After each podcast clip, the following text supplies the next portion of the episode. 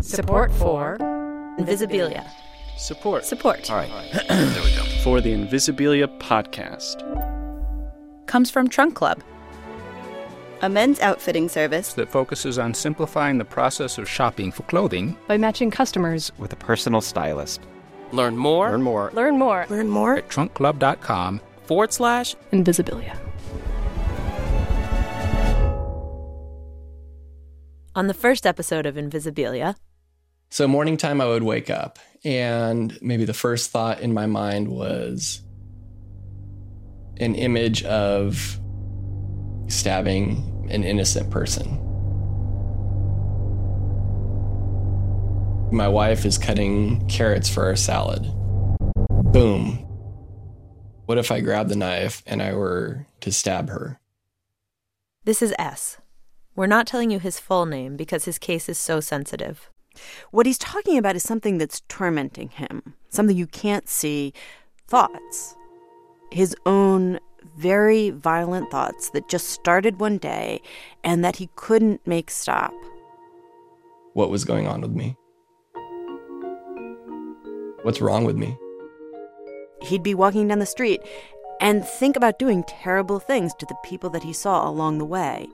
It horrified him. There were a series of nights where I had told my wife, maybe I'm just better off if you put me in like the psych ward. I mean, it was kind of like at least at least there someone's there to monitor me and I wouldn't there's no chance of me hurting anyone. But if you knew S, like his wife did, then you would never think he was capable of acting on his violent thoughts. He's the coolest person I know. Gentle, sensitive, open. But S himself, he was not so sure. And so he started to avoid people. He sank into depression. These invisible things, his thoughts, they started to physically change how he looked, his appearance. His face changed. Um, his shoulders weren't as broad anymore. The more I tried to get rid of them, the more and more they'd come back. What if you were to murder your wife? Murder your wife. Murder your wife. Murder your wife. Murder your wife. S didn't know what to do. So he went to a therapist. that fir- first psychologist was a very bad experience. I think, in a way, she was kind of scared of what I was seeing. You know, after seeing her four or five times, I had requested another visit and I'd never got a call back.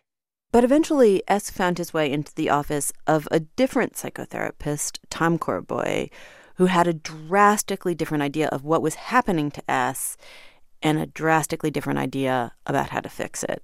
Okay. I just take this knife and I. Where do you want me right to my neck, wherever you can find my jugular. And, Is this okay? yeah, you were fine the other way. Am I hurting you? No, Are you sure?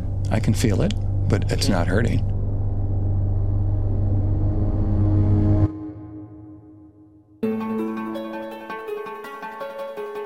This is a show about all the unseen forces that are shaping you.